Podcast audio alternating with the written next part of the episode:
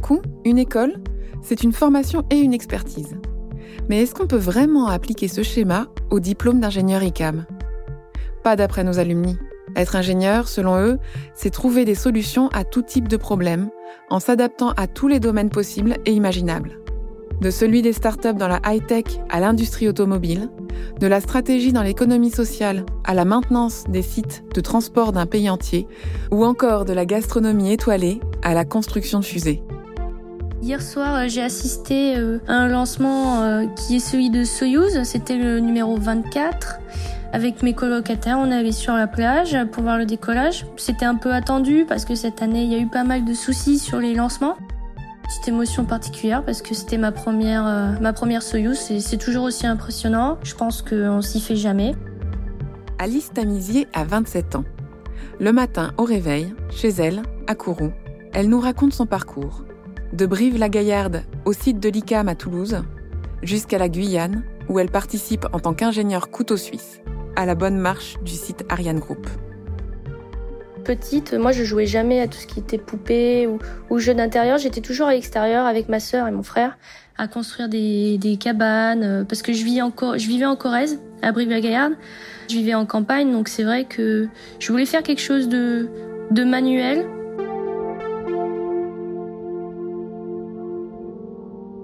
J'ai une sœur jumelle. C'est vrai qu'on était tout le temps ensemble. On a toujours été dans la même classe, on avait les mêmes amis. Je dirais qu'elle était plutôt comme moi, c'est-à-dire que elle savait pas trop où on allait, mais mais on y allait. On a on a fait les mêmes sports, on avait les mêmes centres d'intérêt.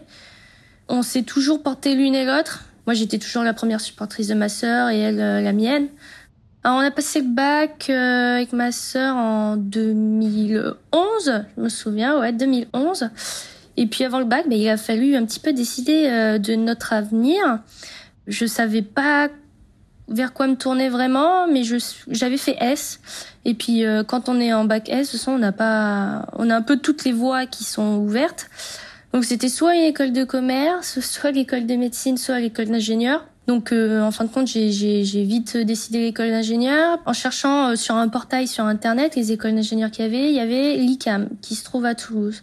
Donc avec mon père et ma sœur, un jour on est venu aux portes ouvertes, on a visité l'école, la résidence de l'école, etc. Et ça a tout de suite accroché et puis euh, on a postulé et puis voilà. Donc je suis arrivée en septembre 2011, bah, du coup avec ma sœur jumelle à la résidence de l'école qui s'appelait La Maille. On a été intégrés euh, directement bah, par la promo du dessus qui nous faisait visiter euh, la résidence. Comme on était des filles euh, et qu'il y a très peu de filles dans les promotions LICAM, enfin, je sais pas si ça a changé, mais en tout cas à l'époque c'était ça. On s'est directement fait intégrer par les filles de la promo du dessus, donc c'était sympa. La promo du dessus, je parle de, formation intégrée parce que moi j'ai fait la formation intégrée avec ma sœur, c'est-à-dire que il y a une, une, classe préparatoire pendant deux ans, puis au bout de ces deux ans, on intègre entre guillemets l'école d'ingénieur euh, proprement parlé euh, qui est l'ICAM. Les quatre premiers mois, du coup, euh, bah, le premier semestre, hein, euh, proprement parler, le, de septembre à décembre, ça a été, euh, ça a été assez compliqué puisque tu, tu passes euh, du lycée où, où tu as plutôt de bonnes notes sans forcément trop travailler. et puis là, tu arrives en école d'ingénieur, enfin en école de, de, de préparatoire, pardon, où tu, te, tu as que des mauvaises notes. Des 5, des 4, ça, ça fait bizarre. Puis en plus, tu as l'école une à deux fois par semaine, qui sont le soir, de 18h à 19h ou de 19h à 20h. Tu dois faire ton, tes, tes devoirs. Le samedi matin, euh, la plupart du temps, il est pris parce que tu as des contrôles continus. Donc c'était un rythme, un rythme euh, assez euh, difficile que j'avais pas l'habitude d'avoir, mais qui au fur et à mesure sont, c'est plutôt bien passé parce que j'avais une promo euh, superbe, on s'entraidait quoi. Donc euh, c'est ça aussi la différence des, des, des classes préparatoires intégrées, c'est-à-dire qu'on n'est pas en compétition parce que de toute façon on a tous le même but, c'est d'intégrer l'école d'ingénieur. Donc peu importe notre rang, on, on s'entraidait quoi. Est-ce que on était connus avec ma sœur entre guillemets euh, On savait qui, qui était Alice et Marie quoi. on n'est pas introverti, hein, donc on participait beaucoup aux soirées. On était aussi euh, dans les clubs de sport, euh, on sortait beaucoup, euh, puis on s'entendait très bien avec les garçons. Ça, c'est le cas de toutes les vies, parce que sur une promo de 90, on était 12 filles, je crois. Donc, ouais, c'est repérable, quoi.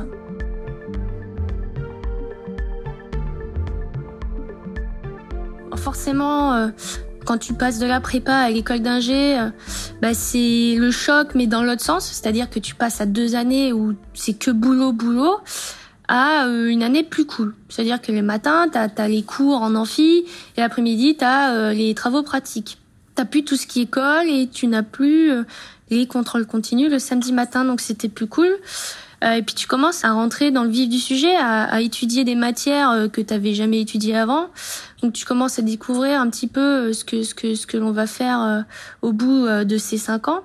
En termes de stage, il y en avait les premières années en classe préparatoire. Euh, la première année, c'était un stage plutôt ouvrier, c'est-à-dire euh, découvrir euh, le monde des, des, ouvriers, des techniciens. En deuxième année, c'était là, on devenait un, un, petit step au-dessus, c'est-à-dire qu'on on devait trouver un stage avec un peu plus de responsabilité. Donc moi, c'était qualiticienne. En fait, on a fait des stages euh, pour euh, découvrir euh, le métier de du plus bas au plus haut, si je peux dire, quoi. Pour pas, quand tu sors de l'école d'ingénieur, te sentir un peu tout puissant. Ça te fait redescendre sur terre. Donc à la fin de la, de, la troisième année, on n'a pas de stage à proprement parler. On a ce qu'on appelle l'expériment. Tu pars quatre mois, partout, sauf en France. C'est, faut que tu sois à l'étranger. Je suis partie deux mois et demi en Thaïlande et un mois et demi au Cambodge. En Thaïlande, j'ai fait principalement de l'itinérance, c'est-à-dire que euh, avec mon sac à dos, j'ai parcouru le pays, euh, j'ai été dans des familles euh, pour, pour découvrir la culture. Et au Cambodge, j'étais dans une association où j'ai donné des cours d'anglais à des, des enfants qui n'avaient pas accès à l'école publique. Ils étaient au fin fond de la campagne et ils n'avaient pas de, forcément de moyens pour aller en centre-ville et, et payer l'école aussi à leurs enfants. Donc euh, cet expériment a été euh, un tournant pour moi, pour la simple et bonne raison que j'étais vraiment jamais partie à l'étranger. J'avais fait des voyages pour aller voir mon frère à l'étranger, à Londres et, aux États-Unis, mais, mais j'étais jamais toute seule, j'étais avec ma sœur et mon frère. Tandis que là, je partais toute seule à euh, je sais pas combien de milliers de kilomètres de chez moi, sans, sans mes parents, sans ma sœur. Donc le début a été difficile. Je me souviens que les trois premières semaines, euh, j'ai un peu le coup de blues. J'étais en manque de ma famille tout simplement. Et puis au fur et à mesure euh, des, semaines qui sont passées, euh, ben, j'ai appris à prendre goût à la découverte, aux nouvelles cultures. Puis j'ai vécu aussi des situations un peu improbables et qui m'ont appris à, entre guillemets, me, me débrouiller. Ce voyage, en gros, m'a donné le courage de, de partir ça m'a appris à me dépêtrer de certaines situations aussi. Puis j'ai appris surtout à relativiser. Parce que j'étais quelqu'un qui râlait un petit peu beaucoup. Hein. Et en repartant, bah, on relativise quoi. On se dit, on a de la chance de vivre dans un pays comme la France, d'avoir accès à, tous ces systèmes de, de, santé, euh, d'école, de culture, etc. Donc j'ai appris à relativiser, oui.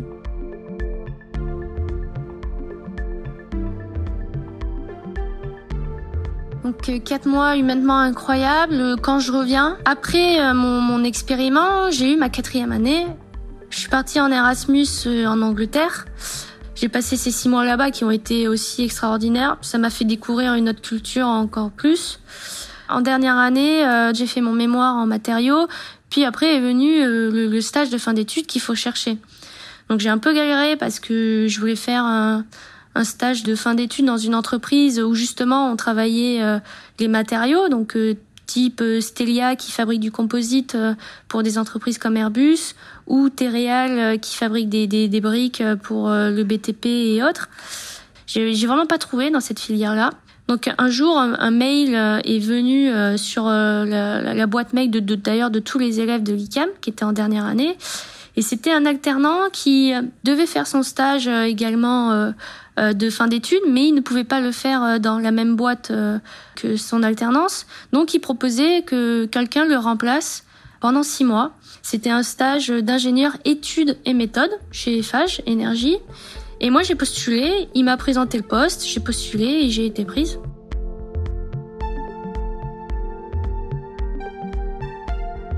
Suis arrivée, euh, j'étais accueillie par mon, maître de stage qui était le responsable études et méthodes. Je connaissais pas du tout euh, l'univers de, la maintenance et puis euh, ben, en intégrant cette entreprise, ben, j'ai appris au fur et à mesure ce que c'était et, ça m'a ça m'a vraiment plu. Donc rien qu'à partir de là, j'ai su que je voulais continuer dans la maintenance. Alors, mon stage se passe super bien, tellement bien que je voulais rester.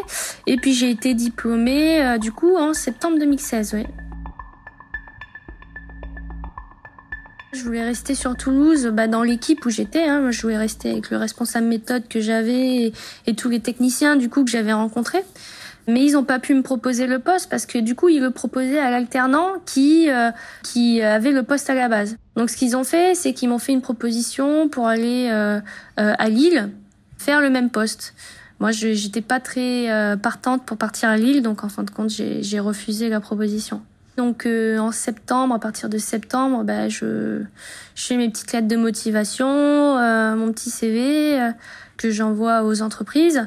Donc je, je galère, ouais, je galère beaucoup parce que ce que je veux, c'est de la maintenance, mais de la maintenance un peu plus industrielle, c'est-à-dire pas dans le même secteur où j'étais chez FH, parce qu'on faisait de la maintenance multiservice. Entre guillemets, c'est de la maintenance plutôt de bureau. Et là, je voulais faire de la maintenance industrielle dans la mécanique. Donc, euh, chez des industriels comme euh, Airbus, euh, Safran, Stelia, et, j'en passe. Donc, j'ai persévéré et en fin de compte, un jour, j'ai postulé pour ma boîte qui est celle d'aujourd'hui. Ils m'ont tout de suite répondu. Et c'est donc à ce moment-là que ben, j'ai atterri dans le groupe ADF, qui est toujours la boîte pour laquelle je travaille aujourd'hui. m'embauche en tant qu'ingénieur méthode pour un contrat de maintenance sur Airbus, où on faisait la maintenance des ponts et des portes de tout le site Airbus de Toulouse. Donc euh, le site Airbus de Toulouse, ce qu'il faut savoir, c'est qu'il est hyper vaste. Il y a au moins cinq sites, je crois. Clément Adair, Jean-Luc Lagardère, euh, Louis Breguet, euh, même en centre-ville de Toulouse, il y a un site. Donc c'est tous les ponts et portes du site de Toulouse. Donc déjà, au niveau logistique, c'est compliqué. Euh, on m'embauche pour euh, bah, entre guillemets euh, mettre en place des process sur le contrat, mettre en place des indicateurs pour le suivi de pilotage bah, des activités, rédiger des gammes opératoires pour les techniciens, faire des comptes rendus clients, etc. En gros, mon poste c'est de, de, de, fournir aux opérationnels les meilleures conditions, les, les, meilleurs moyens pour atteindre les objectifs, que ce soit de, de performance tout simplement pour satisfaire le client. C'était exactement ce que je faisais euh, chez FH, mais euh, cette fois-là pour, euh, pour la maintenance industrielle chez ADF. Sur le contrat, il n'y avait pas d'ingénieur méthode à la base. Donc en fait, je suis arrivée et on m'a dit euh, faut faut remonter un petit peu le niveau du contrat parce qu'au niveau méthode, il n'y avait rien. Donc en gros, j'avais un petit peu la carte blanche. Le poste d'ingénieur méthode, on doit être force de proposition, on doit apporter des solutions et de l'innovation, euh, parce qu'il faut qu'on se démarque des autres. C'est comme ça que que, bah, qu'on gagne des contrats, hein, tout simplement. Quand je le définis, qu'est-ce que c'est qu'un ingénieur? C'est euh, quelqu'un qui a une tête bien faite, je dis. Ça veut dire, t'as pas forcément besoin d'être hyper intelligent, mais il faut que tu aies la tête bien faite, que tu que aies un esprit plutôt logique, que tu sois force de proposition. Ouais, l'ingénieur méthode, c'est un peu le couteau suisse. Au début, on fait que des méthodes, c'est-à-dire qu'on va faire que, euh, je sais pas, de la, de la rédaction de gamme, euh, de la gestion de logiciels, etc. Puis petit à petit, quand tu avances euh, sur un contrat, par exemple, tu connais de mieux en mieux l'activité, donc on va te demander euh, d'aborder d'autres aspects, type les finances, les économiques. tu, tu vas faire des devis, tu vas, tu vas échanger avec des fournisseurs, tu vas être plus au contact du client. Donc, les ingénieurs méthodes sur un, contrat ont vocation à devenir responsables de contrat après. Donc, je suis sur ce contrat pendant deux ans. Donc, au bout d'un moment, la routine, comment dire, elle arrive. Donc, j'ai eu envie de changer. L'aéronautique, c'était vraiment quelque chose qui me plaisait, mais je voulais partir à l'étranger. Donc, euh, j'avais postulé pour un VIE au Maroc pour justement euh, euh, travailler chez Safran Nacelle à Casablanca. Mais à côté de ça, du coup, j'ai été rattrapée par mes responsables qui m'ont proposé un poste dans une direction qui venait d'être créée et qui s'appelait la direction internationale. Pourquoi ça m'intéressait bah, Tout simplement parce que moi, à la base, je voulais rester dans, dans, dans ma boîte parce que je m'y sentais bien et, et puis on sent que chez le groupe ADF, il y a vraiment des perspectives d'évolution. Donc de deux, la proposition qu'ils m'avaient faite, c'était quand même quelque chose d'hyper intéressant qui avait jamais été fait au sein de la boîte. Et puis en plus, on me parlait de d'international, donc je savais que j'allais bouger à l'étranger, à droite, à gauche, et ça, ça, ça me plaisait beaucoup,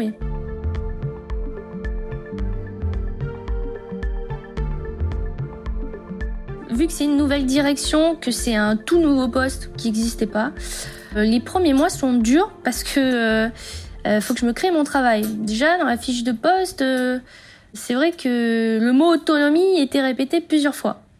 Donc j'arrive les premiers mois, je sais pas trop quoi faire faut se le dire, les premiers mois, je me cherche du travail. Au fur et à mesure, euh, ça va de mieux en mieux, euh, en échangeant avec les différents pays, parce que justement, euh, mon travail, c'était d'être le relais entre tous les pays qu'on a au sein du groupe ADF et le siège. Donc faire le lien entre les pays et le siège qui se trouve à Vitrolles. Petit à petit, comment je fais? Ben je j'échange avec les, les, différents pays, que ce soit les patrons de pays, les ingénieurs sur place, etc. Moi, je leur dis voilà, moi je suis mon, poste, euh, c'est celui-là. Je suis là pour vous aider. Si vous avez des besoins, que ce soit en termes de qualité, euh, d'hygiène, sécurité, environnement et de méthode, qui est mon métier, moi, je suis là pour vous aider. Donc, euh, au fur et à mesure, je me fais connaître bah, des différents pays et je suis de plus en plus sollicitée à tel point que c'est vrai que je, galère un petit peu à, bah, à répondre à toutes les demandes. C'est quelque chose de commun à mon métier on nous demande d'être euh, des têtes bien pensantes et euh, d'être force de proposition.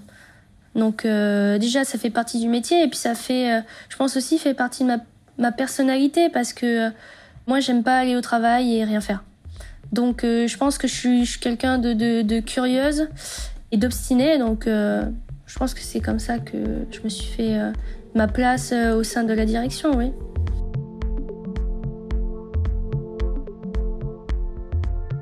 les journées ne se ressemblaient pas. Dans le groupe ADF, il faut savoir qu'on fait pas que de la maintenance, on fait aussi euh, de l'intégration d'équipements, de, la création de produits. Donc euh, à l'international, j'avais pas forcément que de la maintenance, j'avais euh, d'autres secteurs dans mon giron et du coup, j'ai dû apprendre tout ce qui se faisait dans ces autres secteurs. Je connaissais rien du tout, donc j'ai j'ai comment dire fait évoluer mon panel de, connaissances techniques que ce soit aussi en termes de qualité HSE, j'en avais jamais fait avant. Et je le vois aujourd'hui dans mon travail d'avoir fait euh, d'avoir fait tout ça au sein de la direction internationale. J'ai un plus que peut-être les autres ingénieurs méthodes euh, n'ont pas. C'est-à-dire que j'ai des connaissances euh, dans le secteur de l'aéronautique, dans le secteur de la pétrochimie, dans des travails de qualité HSE. Alors, ce poste, il dure, il dure un an, un an, un an, un an et trois mois, je crois. Ouais, c'est ça. Parce qu'en fait, j'avais eu un deal, moi, à l'époque, euh, quand j'avais été embauchée euh, pour ce poste-là. C'était de dire que moi, je voulais partir sur un contrat à l'étranger. Euh, au fur et à mesure que, que je suis à la direction internationale, mon ancien responsable que j'avais commence à me faire participer à des appels d'offres.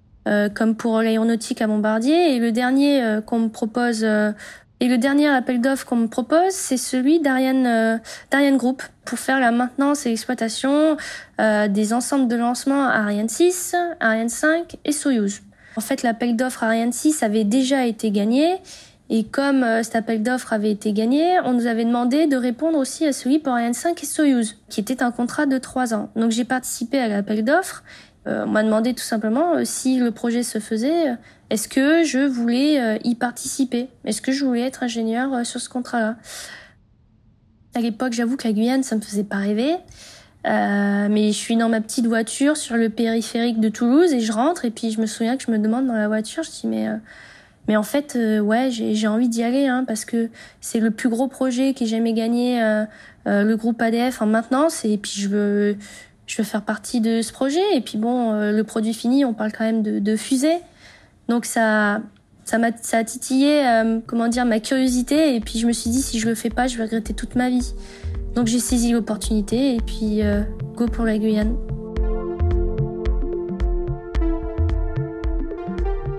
Et donc j'arrive à Kourou le 30 septembre 2019. J'avais l'impression parce que c'était le plus gros contrat que j'ai jamais gagné ma boîte. C'est un contrat de 13 ans Tout d'abord pour ça, donc il faut être à la hauteur. Tout le monde n'a pas la chance euh, de partir en Guyane et lancer des fusées. Et euh, deuxième pression, ben, tu arrives sur un, domaine euh, que tu connais pas du tout, qui est celui de l'aérospatial. J'arrive sur le centre spatial guyanais, je comprends rien, je, je, je connais pas du tout leur fonctionnement. Ils ont un langage hyper complexe avec plein d'acronymes, donc tu es obligé de te faire ton petit dictionnaire à côté pour comprendre tout ce qu'ils disent. Donc oui, beaucoup de pression au début. C'était compliqué parce que, un peu comme pour l'expériment, hein, moi je suis, je suis quelqu'un, je suis assez proche de ma famille et de mes amis et puis de ma sœur aussi. Donc quand je suis partie, euh, première semaine un petit peu morose, euh, où t'es à l'hôtel, euh, loin de tes proches, dans un climat euh, qui est tropical, hein, il fait chaud, il fait humide, tu transpires toute la journée. assez compliqué, surtout que moi, j'arrive en tant que missionnaire, c'est-à-dire que je viens euh, cinq semaines, puis je repars une semaine en métropole, puis je repars cinq semaines. Donc je suis un peu baladée entre guillemets entre l'hôtel, les, Airbnb. Euh, en gros, pendant six mois, je crois, j'ai euh, changé d'appartement, je pense cinq six fois. Et du coup, t'as pas de chez toi. Tu vis dans tes valises. C'était ouais, assez compliqué. Hein.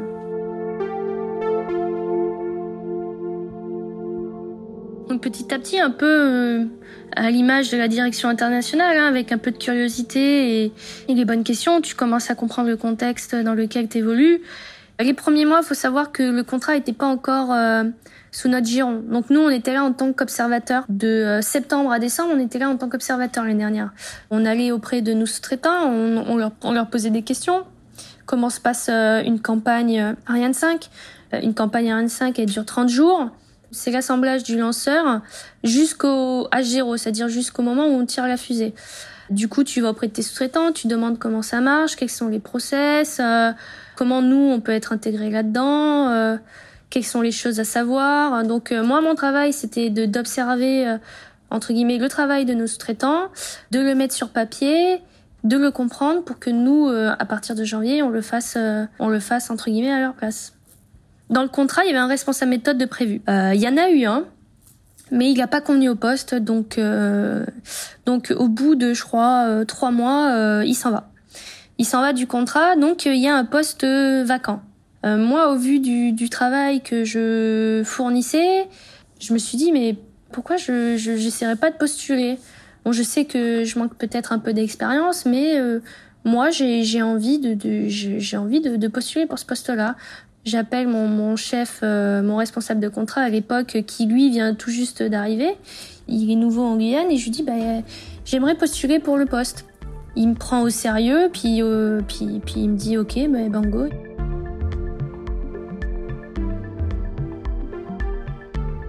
Mon poste exact, c'est que je suis responsable méthode, mais j'ai aussi euh, un, nouveau poste depuis euh, depuis depuis septembre. Il a été officialisé que, que récemment au client, mais je suis également responsable du contrat gestion des déchets. Donc comment ça se combine au quotidien? Donc euh, j'ai mon travail de méthode où je manage une équipe de quatre personnes. Et j'ai aussi mon travail de responsable de contrat, gestion des déchets. Comment je l'organise? J'aurais envie de dire que ça se fait un peu au jour le jour. Pour la partie méthode, on a des réunions euh, hebdomadaires euh, ou euh, mensuelles qui sont bien ancrées et du coup ça ça bouge pas et, et la partie management là elle est quand même bien ancrée. Par contre la partie gestion des déchets, ça va être plutôt à la demande du client. La partie euh, gestion des déchets, ce qu'il faut savoir, c'est que sur euh, le, contrat, en fait, on doit au client une tournée hebdomadaire, c'est-à-dire que tous les jeudis, il y a un camion qui va sur euh, tous les points de collecte du centre spatial et qui va récupérer les déchets et pour les ramener dans un centre de traitement. Donc ça, c'est quelque chose qui bouge pas et que l'on doit contractuellement. Par contre, il peut y avoir des demandes exceptionnelles d'enlèvement de déchets. Par exemple, s'il y a des volumes de déchets trop importants qui ne peuvent être pris en compte lors d'une tournée euh, hebdomadaire, il y a une demande du client qui m'est faite et moi je dois organiser la partie logistique avec mon prestataire. Qui dit euh, qui dit euh, prestation supplémentaire dit devis et facturation, c'est-à-dire que c'est une prestation que je vais faire payer au client. Donc je vais devoir consulter mon prestataire, faire un devis et lui envoyer. Donc là j'ai une partie vraiment gestion économique en plus. Pendant le Covid, j'ai été rapatriée en métropole. Donc quand je suis revenue en Guyane, euh, on avait trouvé une maison euh, avec euh, avec deux personnes qui, qui sont mes, mes collègues aussi et qui sont mes collègues dans le service méthode. Donc au début, quand on a emménagé tous les trois ensemble, on était collègues. Mon poste responsable méthode est arrivé après, donc en mi-juillet. Donc ça faisait un petit peu bizarre. Même mon chef m'avait m'avait mis en garde. Il m'avait dit, tu sais, hein, tu tu vas passer chef de personnes avec qui tu vis. Il a dit euh, faut que faut qu'ils aient du respect pour toi. Il faut pas que euh, aient une image de copine. Donc euh, déjà un, j'avais peur qu'ils le prennent mal ou que ça se passe pas forcément bien à la maison. Et puis de deux, euh, moi je voulais que mon chef il voit que je, je, méritais ce poste de, de, manager. Et si t'es copain avec tes colocs qui sont aussi les gars que tu manages, c'est compliqué. Double pression. Puis en fin de compte, euh, mes colocs ont très bien pris et puis ils m'ont accompagné là-dedans. ADF, euh, ouais, m'a fait confiance et puis euh, comme j'ai, comme j'ai, comment dire, j'ai satisfait puis la plupart des attentes de, de ma direction, c'est, c'est quelque chose de qui coupe de source entre guillemets. Ça m'arrive à moi, mais ça arrive à beaucoup de gens qui travaillent au sein du groupe ADF. On essaye de garder les compétences et de les faire évoluer. Je pense que oui, les femmes ont, au sein du groupe ADF ont des postes plutôt élevés, mais c'est pas elles montent facilement. Je pense que c'est un petit peu triste de dire ça, mais encore aujourd'hui, quand tu es une femme, même au sein de ma boîte, même si elle fait tout pour euh, pour que les, les, les, femmes et les hommes soient sur un même pied d'égalité, on travaille plus pour euh, produire la même chose qu'un homme. C'est-à-dire qu'on doit en faire plus que, que eux pour atteindre un, un certain poste. C'est triste de dire ça, mais je pense que du coup, comme on travaille plus, qu'on est, je pense, de manière générale plus productif que les hommes, oui, euh, du coup, on monte plus facilement, oui, parce que pour le même niveau d'exigence, nous, on, on, est obligé d'en faire plus, quoi.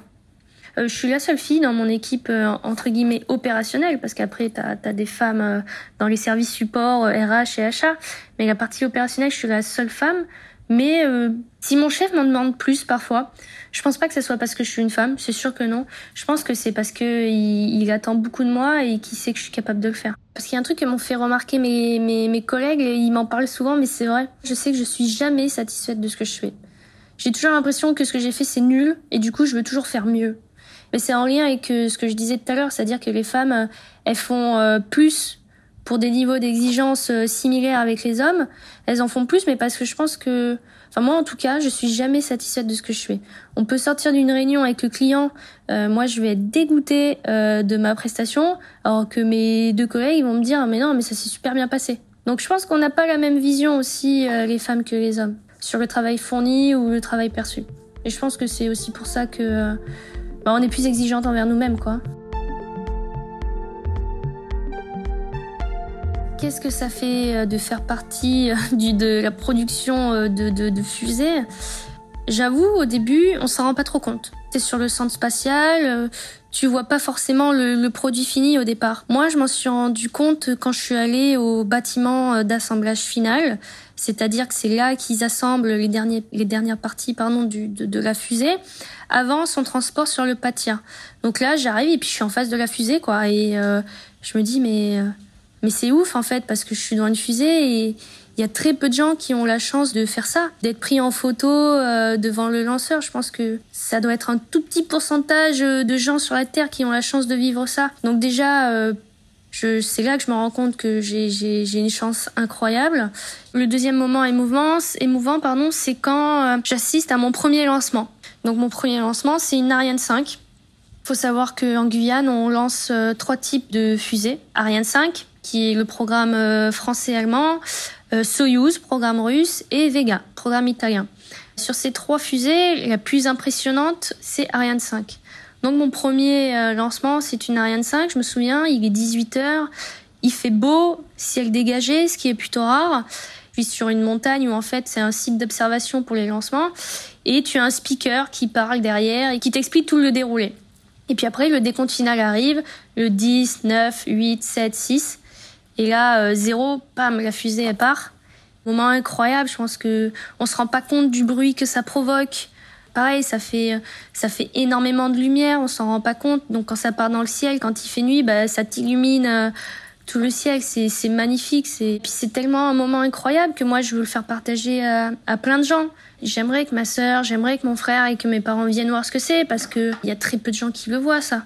Donc dès que je connais les dates de lancement, même si elles bougent, bah, je, je, je l'envoie ça à mes amis. Je leur dis si vous devez venir, euh, essayez de venir vers cette date-là, comme ça vous verrez un lancement.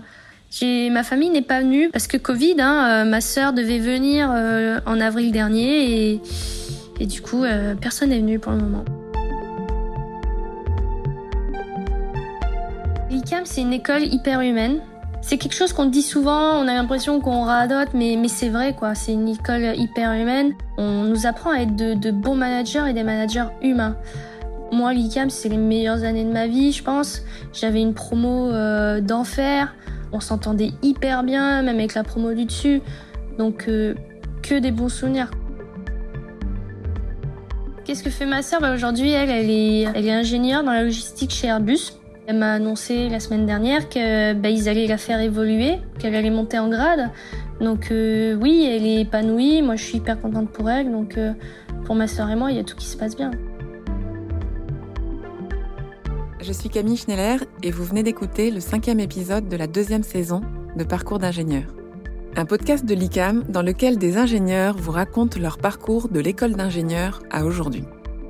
J'espère que ces témoignages vous permettront de mieux comprendre comment le diplôme d'ingénieur peut permettre de réaliser même les rêves d'enfants les plus fous.